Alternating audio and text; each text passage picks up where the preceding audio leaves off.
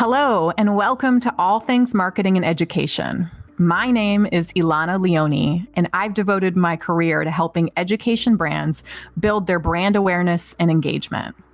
Each week, I sit down with educators, edtech entrepreneurs, and experts in educational marketing and community building. All of them will share their successes and failures using social media, inbound marketing or content marketing, and community building. I'm excited to guide you on your journey to transform your marketing efforts into something that provides consistent value and ultimately improves the lives of your audience. Hello, everyone, and welcome to another episode of All Things Marketing and Education. This week, I'm really excited to be sitting down with Dr. Erica Tate. You'll get to experience her today, but I'm going to tell you that she is full of energy. I have been fangirling from her for a long time, listening to her live video shows and watching her and how animated she is. So you are in for a treat. Um, her high energy is really great today because as you may hear a little bit in my voice maybe throughout the podcast i'm recovering from the flu. So it's not my low energy. It's just wow everyone's got something nowadays. They say it's i forget the acronym but they say it's some kind of like not covid mysterious virus. So you know count me in on that. Um, so let's get back to erica. Erica is one of the few podcast guests i actually don't know it like incredibly well. I like I said, I've known her, but I've known her from what she produces and how she inspires others. And I've always said, Hey, I've known this guest or that guest on Twitter, and we've been following them from decades. Erica is a little bit of an exception because I've been following her on LinkedIn and I'm seeing all the great things and the businesses she's producing and the content that she's talking about. And so I've been fangirling her for a while. I told her right before the show and she laughed. And I am just so excited for her to share her knowledge with you. Um, before I get into Erica's bio, I want to let you know today that we'll be talking about all things equity and even getting into some specifics like instructional equity and equitable learning experiences. And if you don't know anything about this topic, don't worry, don't feel intimidated. I think we are all learners, including myself, including Erica. We would say everything is changing all the time. We have to learn. But I want you to sit tight and you will just soak it all in. You'll have resources. You'll feel a lot more informed about equity in edtech. So, if you are in edtech, speaking of edtech, we will talk to you about how you can talk about equity confidently, how you can understand the nuances of equity in edtech, and potentially how can you align your product with equitable learning outcomes. And if you're an educator, Erica has a ton of practical resources, tips, strategies, and all the things to get started. So, back to Erica. I'm going to give you a little bit of a bio of her. And as you know, I tend to do the bios of the guests on this show because I find in education, everyone is so humble and they say like two sentences and that's it. But it doesn't give you the context you need to understand the wealth of their knowledge and their passion they bring to the field. So bear with me. This is going to be a whole hot minute. Don't worry. And we'll get into the nitty gritty and all the things equity. But Erica is the founder of Blue Knowledge. And is Blue Knowledge LLC a learning firm that advances equity through collaborative research, insightful evaluation, equity driven professional learning? All of those things sounds like stuff that we are going to get into. She also launched another business. I told you on LinkedIn, she's like, here's my other business. Here's also everything else I'm doing. She launched Lauravore, learning, which empowers schools and community educators to design and deliver equitable and effective learning experiences. So she's working in the schools as well. And then when I told you I was fangirling and listening to what she's producing, she also hosts Remix EQ Live, which is an online learning platform and community that brings people together. And she brings the most interesting guests together and talking about equity, social justice, and all the things that encapsulate the nuances in between. So, Dr. Tate slash Erica, we will be calling her, but she is a doctor. She, for over two decades, has designed and delivered interactive community building, practice changing, K 16 professional development across the country. She specializes in training and instructional coaching for elementary and secondary teachers that center equity in instructional design, digital learning, and STEM teaching and learning. So, she, she also has published and presented on all of these topics, including a book chapter on designing science instruction for diverse learners. So I just want to welcome you, Erica, to All Things Marketing and Education. I am so excited to connect with you and learn from you. Welcome. Thank you. I'm so excited to be here. I appreciate it. I, feel energized.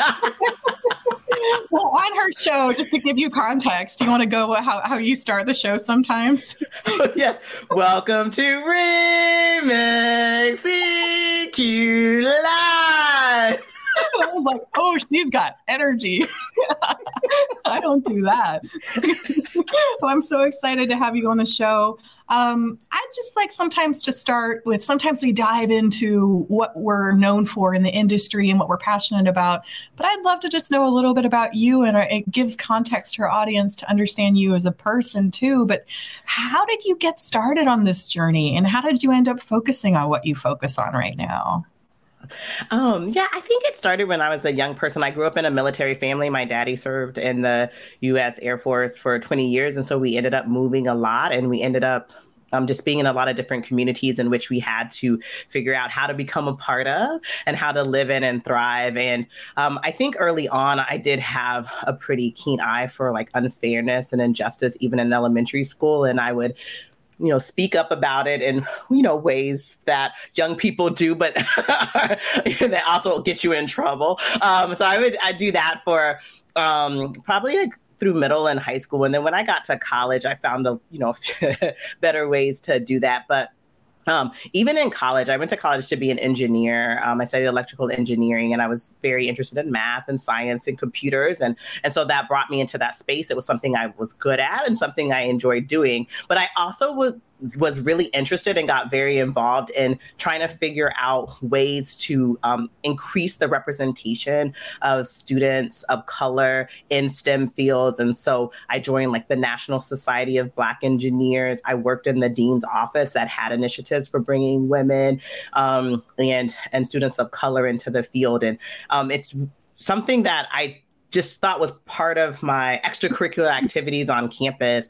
Um, but a few years after college, after I worked as an engineer and pivoted in education, I used all those um, extracurricular activities to get a job where I was um, at UC Berkeley, where I was able to support students who came to the campus as undergraduates who were like first generation or students of color or women and they would work with faculty and um, to try to get into grad school and so i think i just always kept following that um, kind of like that equity. I wasn't calling it that then, you know. And then I was like, I'm just trying to make a place comfortable for people, and so that they could feel like they belong here too.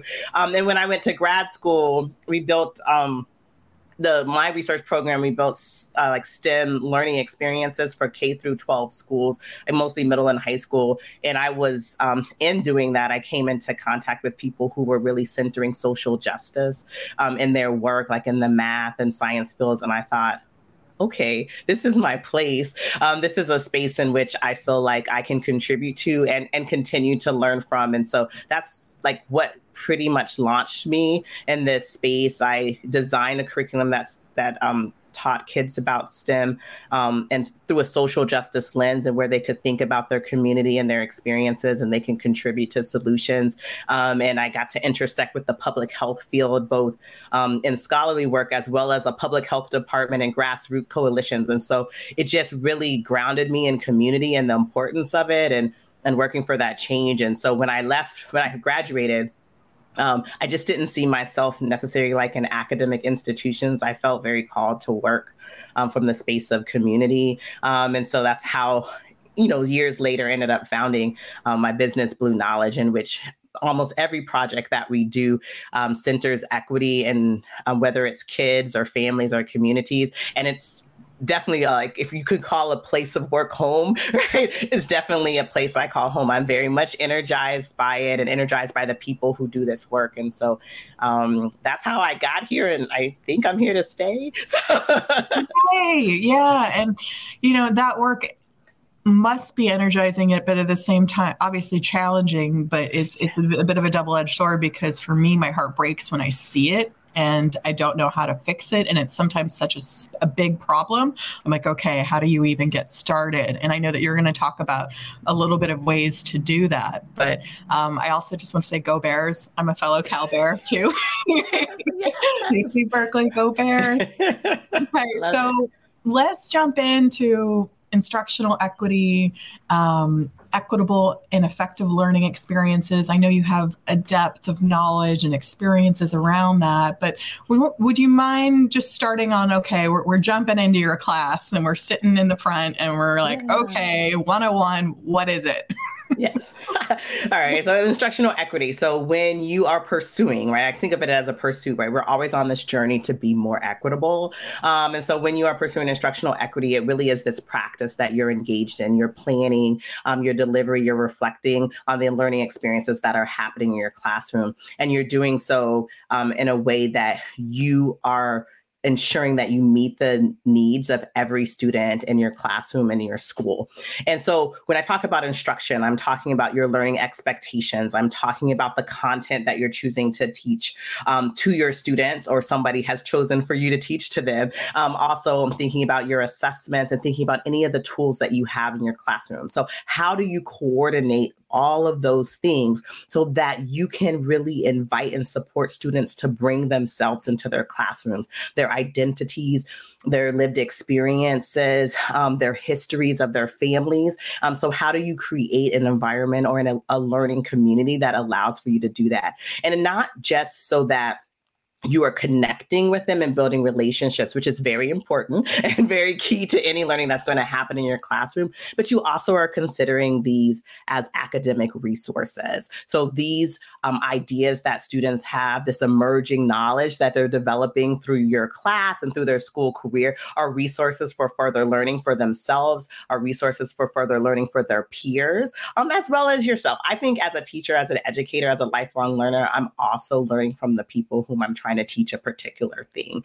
Um, and then the second is that when we are engaged in instructional equity when we've after we've invited these uh, you know ideas and experiences into the classroom and after we've positioned them as resources for learning that the um, learning activities that we have and the tools that we use are really eliciting those right? So it's not just that we want to know about it but we're figuring out ways um, to kind of pull that out of students or, or, encourage them to to share it but also that um, they're doing it in different ways. And so um, we all have different and diverse ways of knowing and doing things or building and sharing knowledge. And so, if our classroom is a classroom that um, is built on instructional equity, that has equitable experiences, then students should be able to find multiple different ways to share their ideas, to exchange ideas with others, and to use or apply those ideas to what you're learning in the classroom or what they're going to take with them when they head back home to their families or head forward in their school or other life careers that they have.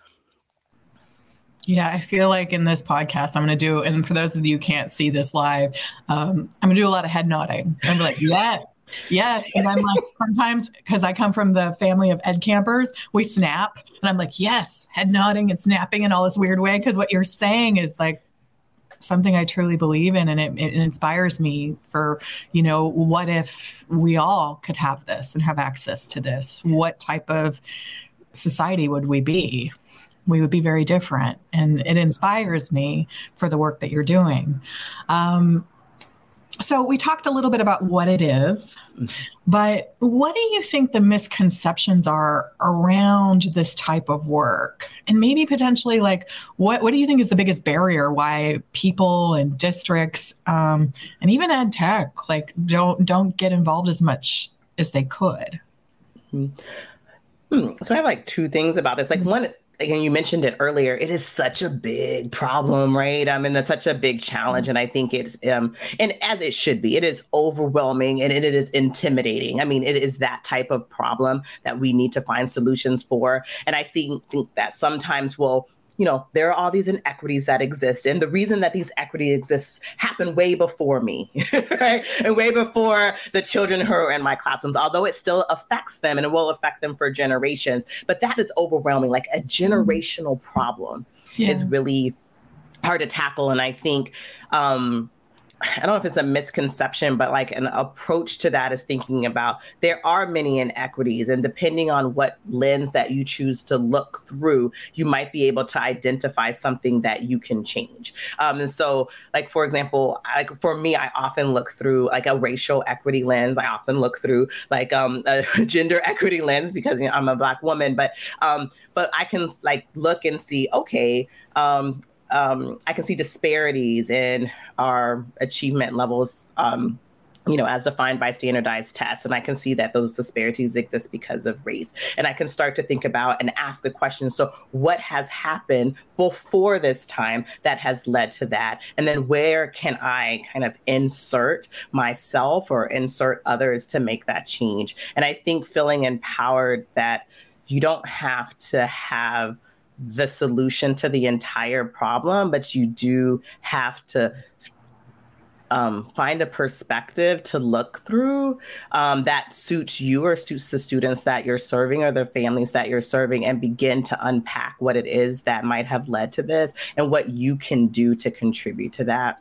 Um, the other thing that I think um, sometimes is a misconception is that we're like, okay, if we're meeting the needs of all our students, then that's just really good teaching, right? And so we just kind of fall back and like, well, this is an evidence based solution or practice. And so I'm going to use it. I'm good teaching and I'm being equitable. But I think it starts before that. It's really understanding, it starts with like the intention and really understanding I'm like what it is that has led to this inequity. Like, why are do I have students who are not reading at grade level, or why do I have students who don't um, view school as a positive experience because that could be based on their family's history um, or why is it that i do have students who could succeed more than they are but now my school has not or my district has not provided the resources that i need as an instructor to support them to going forward. And so i really like to underscore um, that the beliefs that you have about yourself and your students and their learning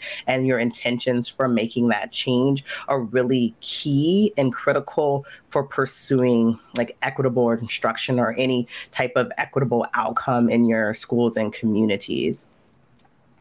Yeah. And like you said, it, it, what you're dealing with is generational and it can feel overwhelming. But what I loved about what you said is that you just have to go in and almost be a learner and and if your goal is to truly improve learning outcomes for all students, you got to do this. You got to be curious and say, gosh, what types of students in my class are succeeding and not succeeding? From an ed tech perspective, you should be saying, what types of students are using my product and which ones aren't? Um, is my product as inclusive as possible? Do I talk, like, is it helping decrease the inequity or is it increasing it? Like these are some hard questions that you have to ask yourself, but you got to start somewhere. And it just it reminds me of so we build online communities, one of the things we do at LCG. And a lot of the times we'll start with an assumption. We'll say, here's what we think will happen. And then we'll test it out with the educators. And I would say I, I, would say I'm embarrassed to say, but more often than not, the educators prove us wrong. And they're like, no, we actually don't like that. We like this. But you don't know until you actually go in, but you have to go in intentionally with that, like almost scientific. Here's my assumption. Here's, i I'm going to test it, and but I'm going to leave it up to them. And I love how you say that you have to really learn alongside your students and activate their prior knowledge and interests in learning and things.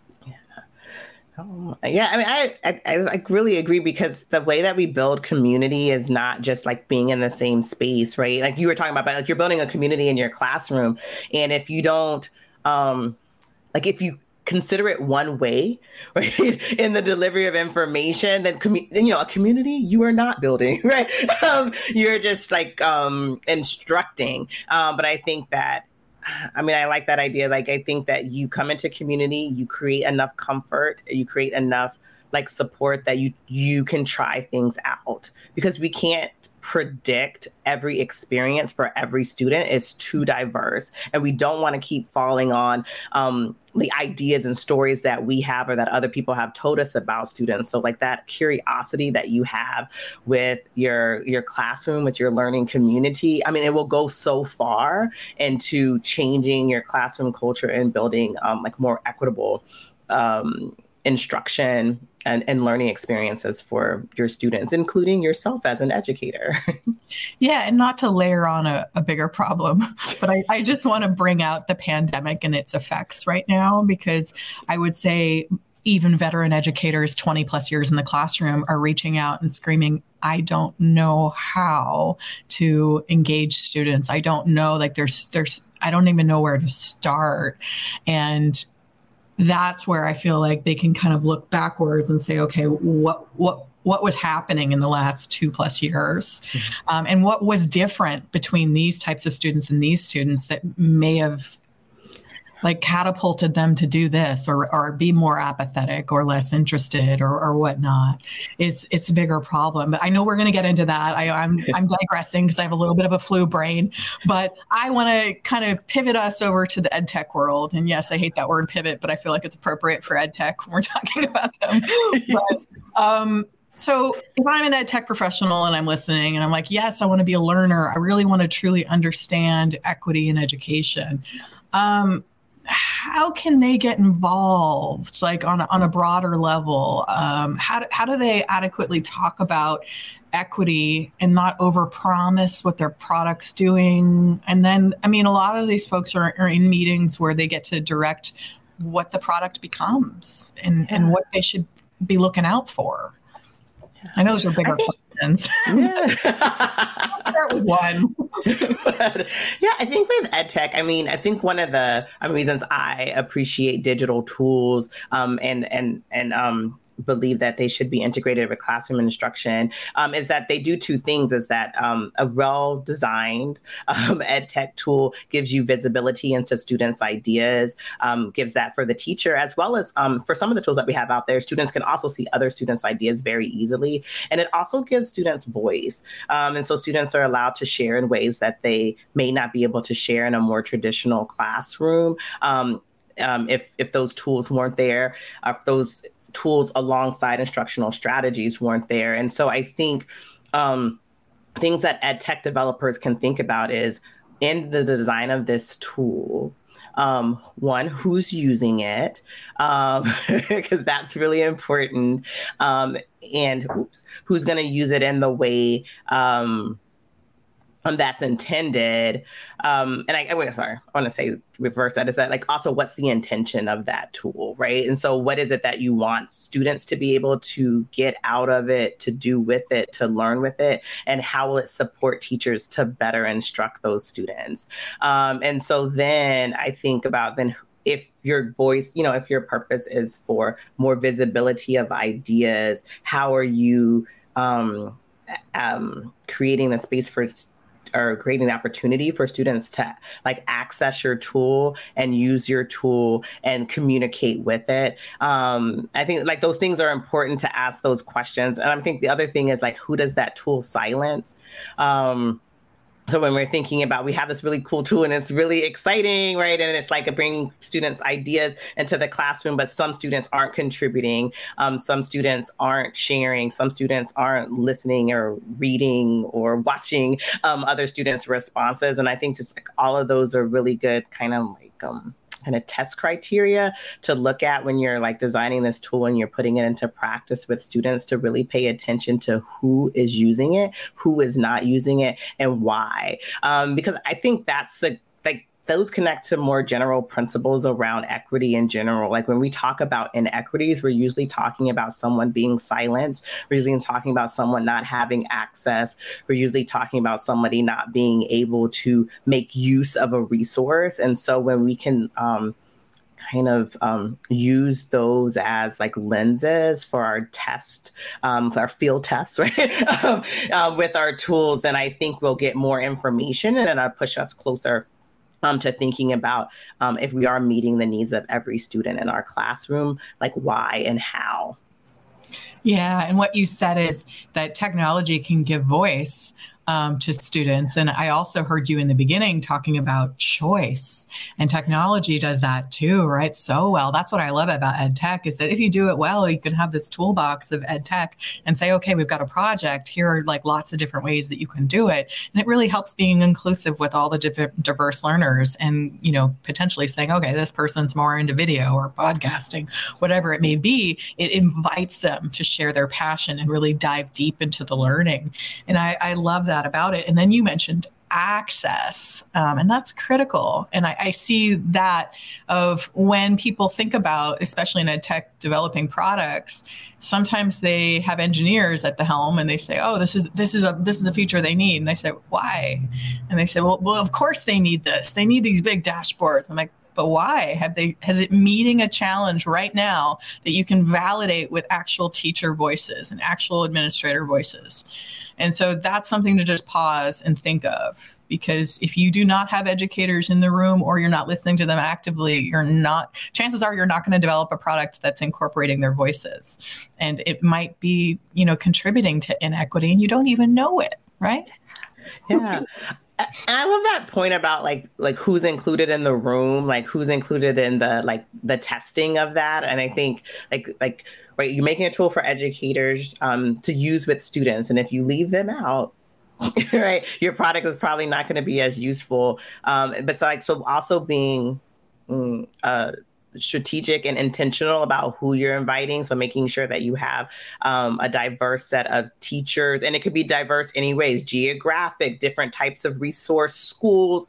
Um, it could be racial, it could be gender, it could be diverse by the types of students they teach, right? But like having all of those experiences come into the room to utilize the mm-hmm. product that's being developed really um, it makes it harder, right, to make sense of the data. But I think you become it makes it more useful and then also like looking at those what we are like the margins or um, those on the um, the edges, right? Like sometimes we ignore that um, because it's like most people are are using it, but I think that when we can see like why isn't it working for like this small select group of people, it might provide us some insights into how to make a better, more inclusive and useful product for um, all people, you know, all students, all teachers, or all schools.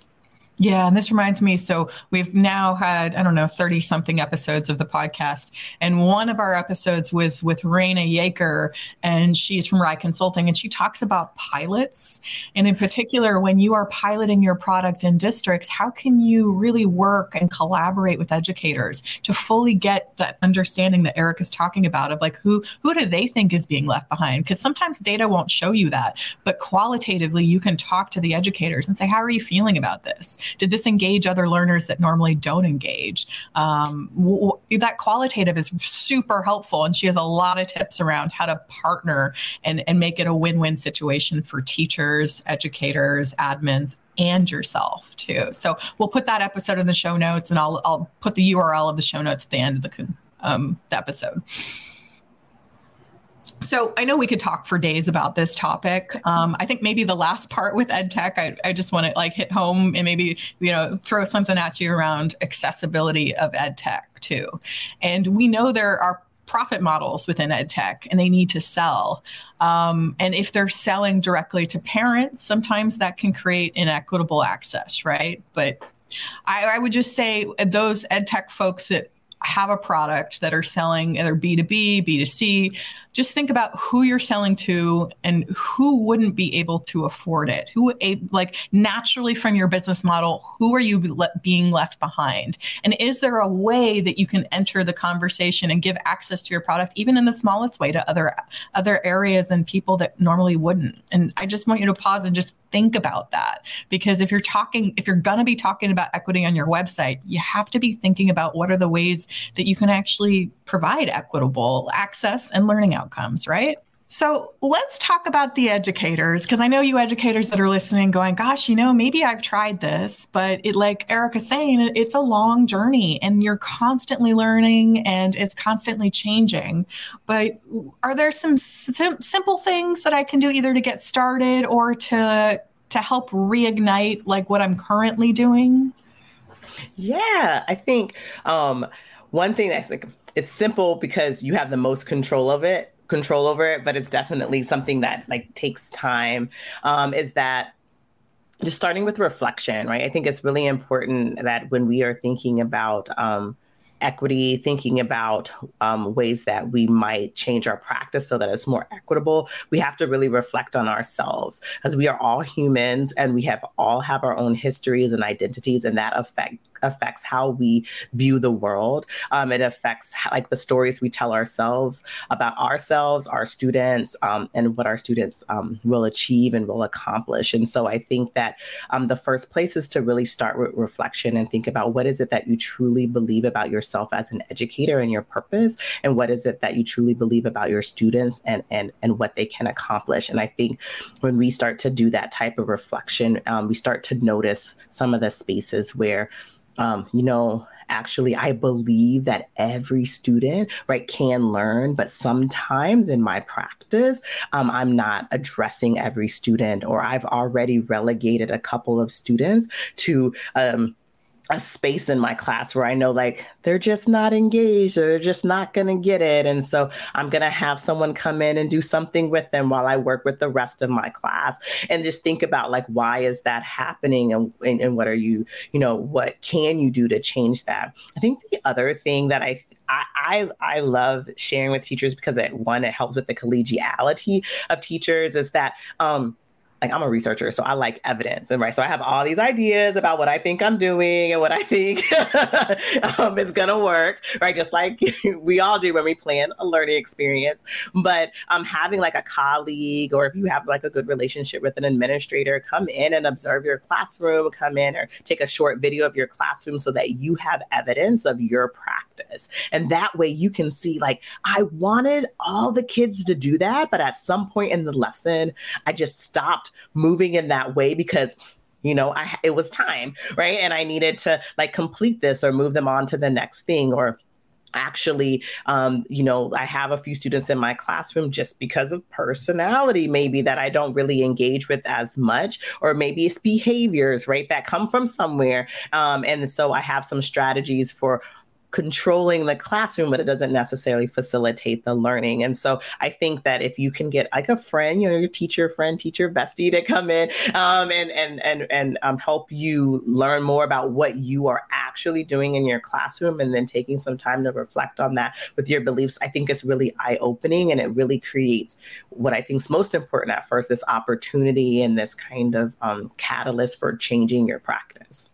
Yeah, that's such a good point. And it made me start thinking about, you know, when educators see themselves on video, it's a whole new world, you know, because you just don't understand all the things that you do. And sometimes, you know, not sometimes, pretty much all the time, you have zero time. And so, what are the shortcuts you do consistently that, that unintentionally may leave some folks out and you'll see it on video. And for educators going gosh that's that's really intimidating know that we now have a, something in our pocket that has video. You can just put it on a stand. It doesn't have to be professional.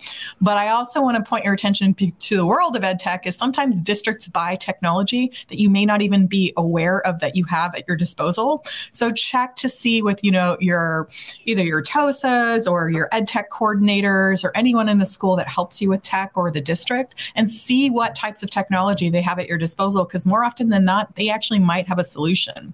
And just to list a couple, there's Insight Advance, which is really great where you can, you know, all of these solutions, but Insight Advance, Edthena Swivl they all have solutions where you can videotape y- yourself and you can choose what you share with other people. It's not like, oh, gotcha moments where it's like, they're, you know, oh, she's doing bad teaching. Like, you know, we're all doing bad teaching at certain times, I can imagine, right? We're not perfect. That's why we want to just reckon with ourselves and say, what are the habits I have, you know?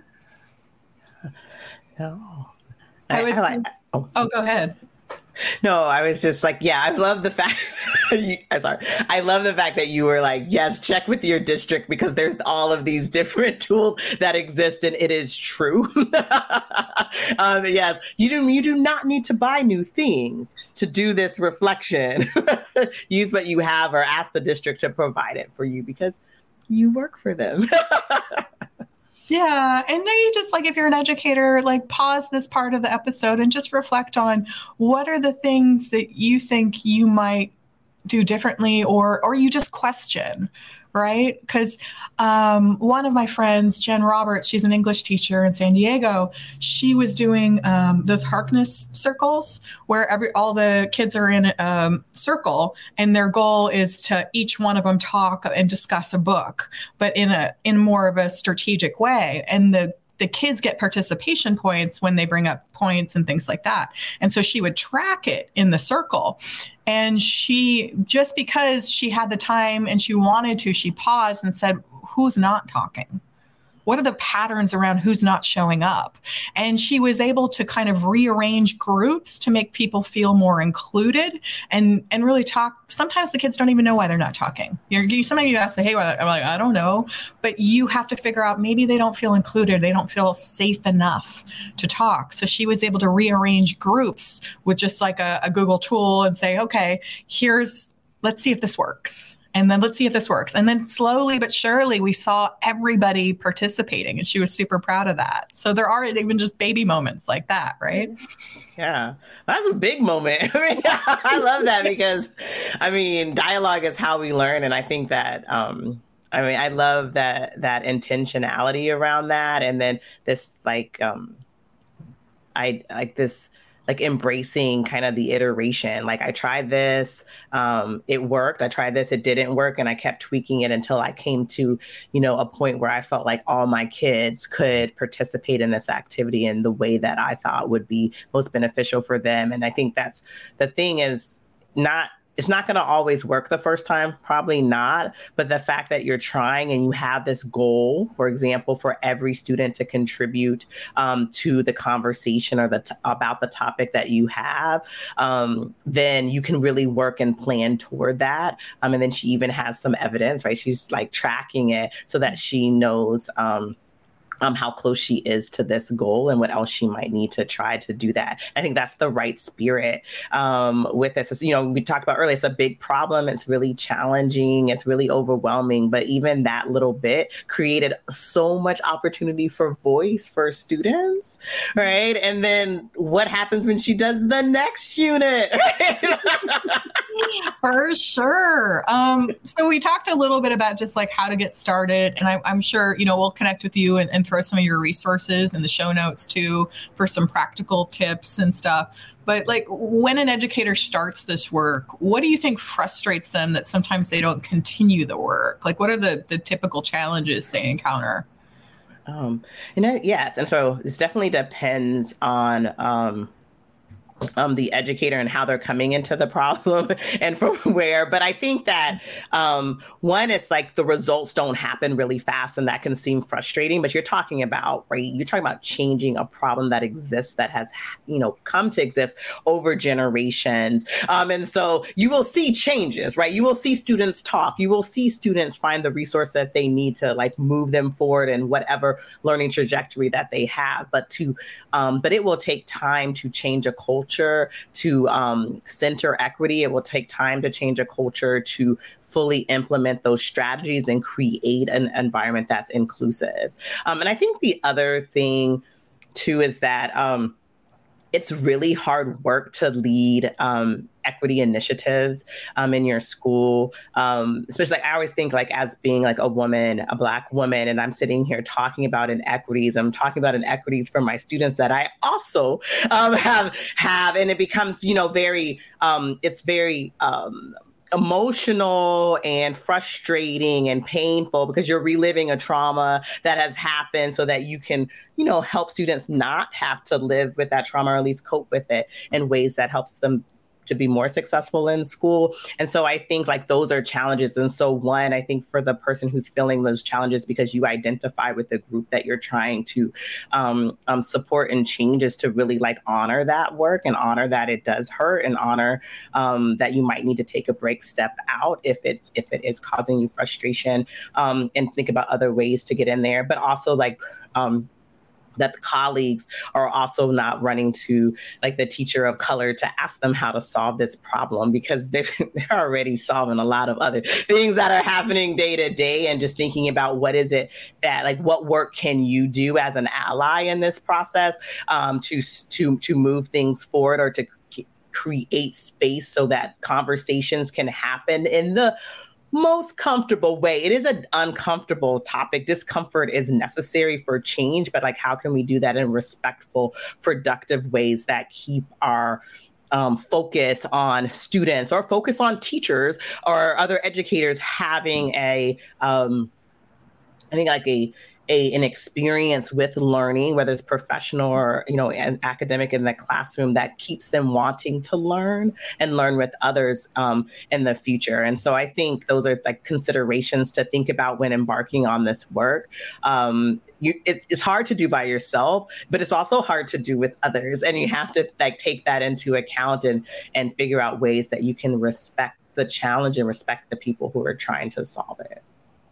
Yeah, that's such a great point. And I think about um, the older a student gets, um, the less one teacher has the influence of their entire day, right? So if I'm in middle school or high school, I might just have them for one period of the day. And sure, I can do my best to be as equitable as possible and start learning. And but but that again is just one portion of their day. It's kind of like you're you're pull like pushing this boulder up a hill it's about to go back at you because you know who knows what happens to them in the rest of the day and also their home environment and their social environment. So do you have an example? I know you work with districts too but like it feels like it, the, the best one would be like how can i as a district embody this as an initiative? And then like you also said it's hard to work with others on this but we got to work somewhere. But like right. an example of like a, a maybe a, a district that was able to do this successfully or even just navigate it?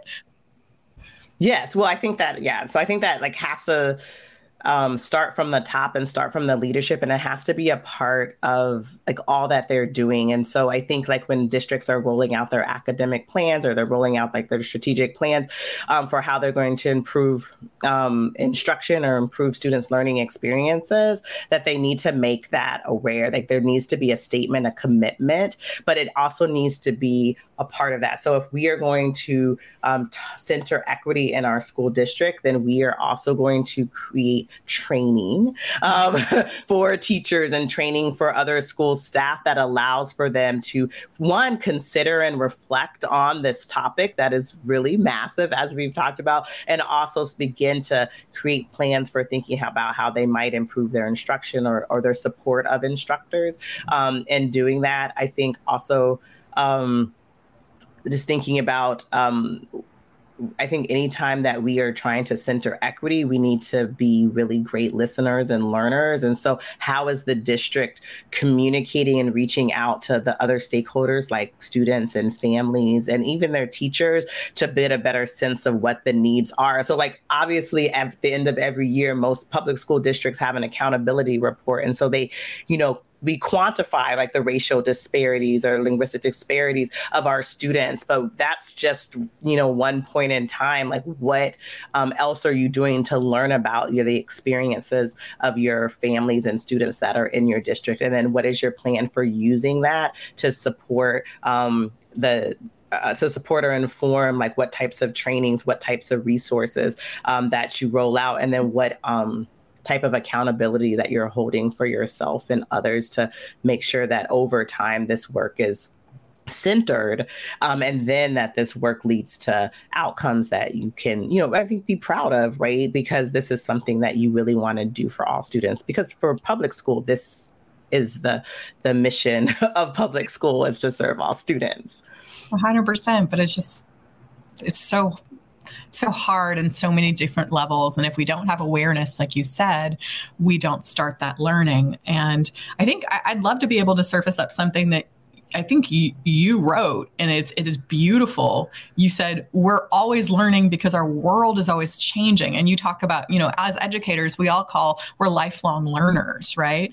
Um, but we must acknowledge that our students have personal and collective histories that intersect with the lessons in our classrooms, and you talk so beautifully about that in the beginning. Is how do we activate their prior knowledge um, and their passions, and these experiences shape how students engage with us to ensure that we meet the needs of every learner, we must ask Are we using every tool available to us, including equitable assess- assessments, which you talked about? And I'd be curious if you have a, maybe a link um, we can put in the show notes where people can explore that. That's an entirely different podcast, equitable assessments. Um, but are we using every tool available uh, to us to create spaces in our learning communities where every student has a chance to be seen and share what they know and can do? And that is just I just think what is so beautiful. And it, and for those PBL type of teachers, that could be your driving question, right? You could start with that. Yeah, absolutely. I mean, I think that you know, I think what underscores that, or for me, is that like learning, the reason I'm a lifelong learner and the reason I think many of us are is that we find joy in learning. And if we can use everything that's available to us to help students find that joy, then we won, right? I mean, like that's the key, right? Is that they go to school to learn, but they go to school because they want to learn because we've created this space where learning is relevant to them, it matters to them, they see utility in it, and they have fun doing it. Um, and so I think. Um, that happens with like how you connect with students. Um, it happens with how you use tools, like even ed tech tools, right? Digital tools to create different spaces, right? For them to create that are, you know, connected to your classroom, but might offer a little bit more flexibility on how they represent themselves and how they represent their ideas. Um, and so I think if we can come to this work, right? Any of this work, when we think about meeting the needs of students and their families, is like, how do we that like if we center equity, we also center joy, right? And so how can we make learning um, lovely, right? and make learning like exciting um, because we respected what you brought to the table and we used it and we amplified it and um, we, we we made it matter because you matter. And I, I, I you know I think when we can come to this work, we can start to at least note that we should reflect on what we're doing so that we can begin um, making change in this process. Yeah, beautifully said. Really beautifully said. I think um, I, me and you are just getting into the tip of the iceberg in this conversation, and we can just, you know, for a couple hours by a fireplace, like really get into it. And we'll have you on as another guest down the road. But given what we've talked about around equity, is there anything you want to just say to the educators or even ed tech folks listening that might help them or just like I love how you say it helps people be seen equity as well. And is there anything parting thought you want to like tell our audience to wrap it up or I don't know. Um, well, I think for both teachers and ed tech developers, like you're designers, right? You're designing for um, a particular audience you know for teachers it's the students that are in your classrooms um, and even like when we talk like the principals and instructors you know you're trying to design these professional or instructional coaches excuse me you're trying to design these professional learning experiences and then we're trying to think about how like ed tech tools or you know digital tools can really facilitate these experiences that we have but all of these learning experiences are happening because of people and so i think you know, if we are going to make a commitment to building community within our school and across schools, is that we have to make a commitment to like seeing people and seeing them as human and seeing them um, as people whose life before we met them has really shaped them and it's it, and it and it's real right? Um, and it has been very challenging for many. And so um, if we can meet people and figure out how to bring ease to that relationship and ease to that experience um, and kind of keep that front of mind, it helps us be more forgiving. It helps us um, kind of be more open. And I think it helps us consider more people like and and and and include a wider range of people like in our circle whether it's our social circle or it's our circle of like testers for our tools right? It like triggers to us that we need someone with this experience or we need someone with that experience because their experience really matters um, because it shaped who they are and they matter. Um, and so i just think that people first is really the key um, to this this work because that's why we're educators and that's why we work in this space is i mean we love people right we love learning um i mean that's why we're here and so anytime we can just think about who we're trying to serve i think um, it carries us a long, long way. Great. And thinking about loving learning specifically, what we ask all of our guests is just, you know, this work can be very full of joy, like you talked about, but it also can be really challenging. You have those days where you just like want to hit your head against your computer and say, why? Or this is just too big of a problem, or I'm not making much of a difference. Like you said, you know, when people get frustrated about work and equity specifically. But like, what do you do personally when you have those days that you're just depleted and something that is able to recharge you consistently? Oh man. So I like am I think I can say this. I am addicted to television or or shows. so I really and I really love um okay, so I think one of the things that has happened over my lifetime is that shows have become more diverse and we have access to like stories from around the world. And I'm just like all in it. Right. And now that they can dub in English, I'm like, yes. So I really just, really, I think like I will sit down and find like a mini series or a short series on, you know, on like any streaming and like really watch and just take in the story about people's lives. And, and sometimes it's a a story that's, you know, like they've overcome something and sometimes it's just very lighthearted and they just start doing these things that are really interesting. So um, I definitely like that is my kind of um, any way that I distress. For those people that are like, what is she watching? I don't know. What I was saying, like, what have I been watching lately?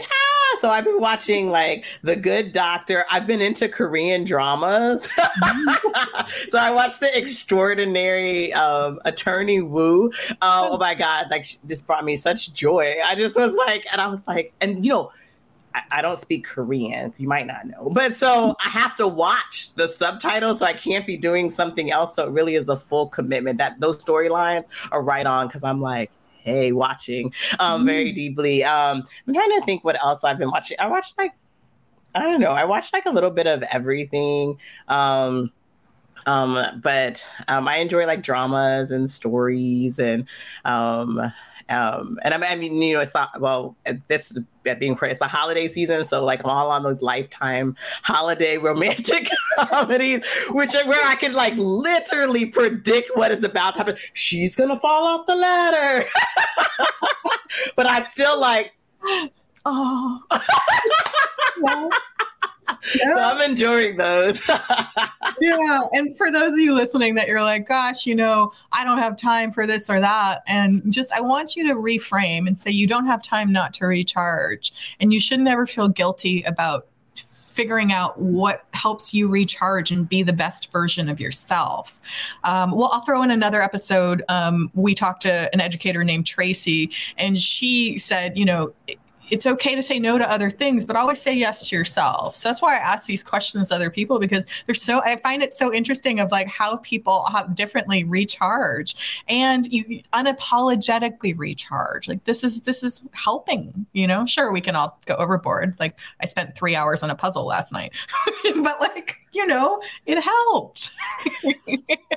so, Erica, I just want to thank you so much for. I mean, I, I literally cold DM'd this woman because I've been fangirling her on uh, LinkedIn and said, Hey, do you want to be on my podcast? And she's like, Sure. So, I just want to thank you for saying yes to this crazy person here.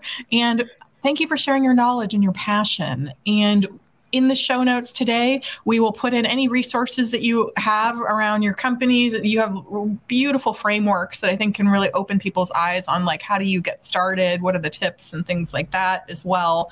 Um, you can access this episode's show notes at leoneconsultinggroup.com backslash 39. So 39. And we'll put in not only the resources that Erica suggests and the things that I talk about, but we'll also provide synopsis of what we talked about too. So if you're busy on the go and say, "Oh, what did she say about this?" That's going to be your cliff notes around that. And and last question, Erica, is how can people get a hold of you and learn alongside you? You do so much out there. What's the best way for them to follow along with you? I think you can follow along with me on LinkedIn. I'm pretty much there, um, um, sharing what we're doing and really celebrating the work of others. And then also have my show Remix EQ Live, which I think we're all learning together from the guests that are on. And so I think that's another place um, to connect. And then my website. And so, and I'm happy to connect. I love people. So feel free to reach out. yes. So I would say if you're looking, trying to stalk her on LinkedIn, go to Dr. Erica, is it Dr. Erica D. Tate or is it? I think Erica D. Tate. Okay. And we'll put it all in the show notes too.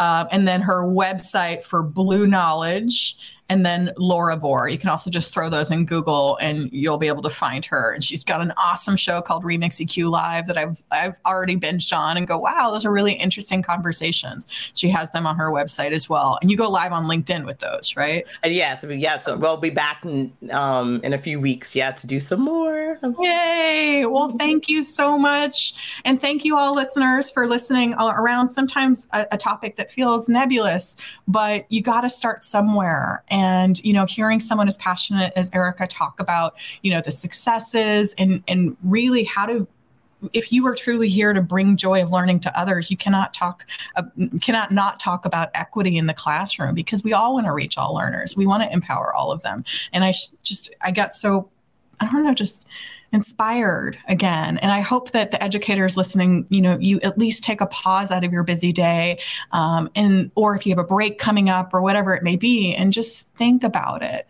and think about, you know, how can we get a cohort of people to think about it together potentially. If you're an ed tech organization, I'd love you to think about who's not using the product, who is not at the table around product decisions, too. Those are really big questions. And if my product is designed to serve a certain segment of an audience, how can I potentially have it serve others in other ways if we feel like it's creating inequities unintentionally? So, those are really big questions to ask. I thank you all for learning alongside all of us, and we will see you next time on All Things Marketing and Education. Take care. Thanks so much for listening to this week's episode. If you liked what you heard and want to dive deeper, you can visit leoneconsultinggroup.com backslash podcasts for all show notes, links, and freebies mentioned in each episode. And we always love friends, so please connect with us on Twitter at Leone Group. If you enjoyed today's show, go ahead and click the subscribe button to be the first one notified when our next episode is released.